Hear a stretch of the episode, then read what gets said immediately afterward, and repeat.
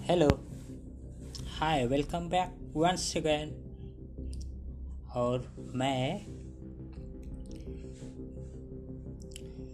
आज आप लोग को कुछ ऐसी कहानी बताना चाहता हूँ। और ये कहानी कोई फेक कहानी नहीं है। ये असलियत में होती है और ये रियल घटना है।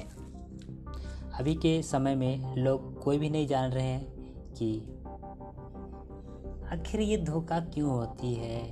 और लोग क्या करते हैं? खुद से हर मन करके सुसाइड कर बैठते हैं। एक्चुअली देखा जाए तो ये सुसाइड का मामला ना बहुत ही ख़राब है है ना? अपने आप को चेताइए और अपने आप को जगाइए कि आपके लाइफ इतनी सस्ता नहीं है यार, जितने दूसरे लोग सोचते हैं, आप लोग क्यों ऐसे कर देते हैं? आप टेंशन में आके गलती कर बैठते आपके परिवार वाले लोग।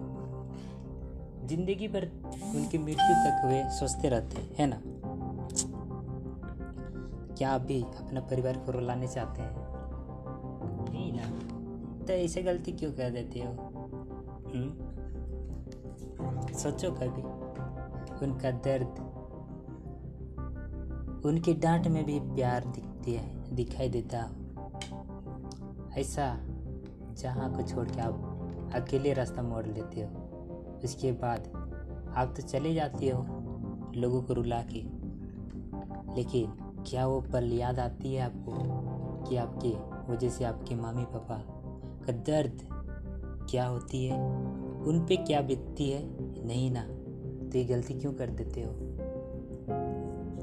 मेरा कहना ये नहीं है कि आपको मैं डांटूं या फिर आपको मैं गाली दूँ। बस बस ये कहना चाहता हूँ। लाइफ को इतने सस्ते मत जाने दो कि अगले लोग आपको तुच्छ नज़र से देखा जा रहे है। ना? ऐसे तो बहुत सारी कहानी है जिसमें जीने का दम घुट घुट के भरा हुआ है। अगर सच में ऐसी कहानी सुनना चाहते हैं तो मेरे चैनल को सब्सक्राइब और लाइक ज़रूर कीजिए और बाद में शेयर भी करेंगे तो और भी लोग खुद को हार मानने के बजाय उन्हें एक रास्ता दिखाई देगा। है ना?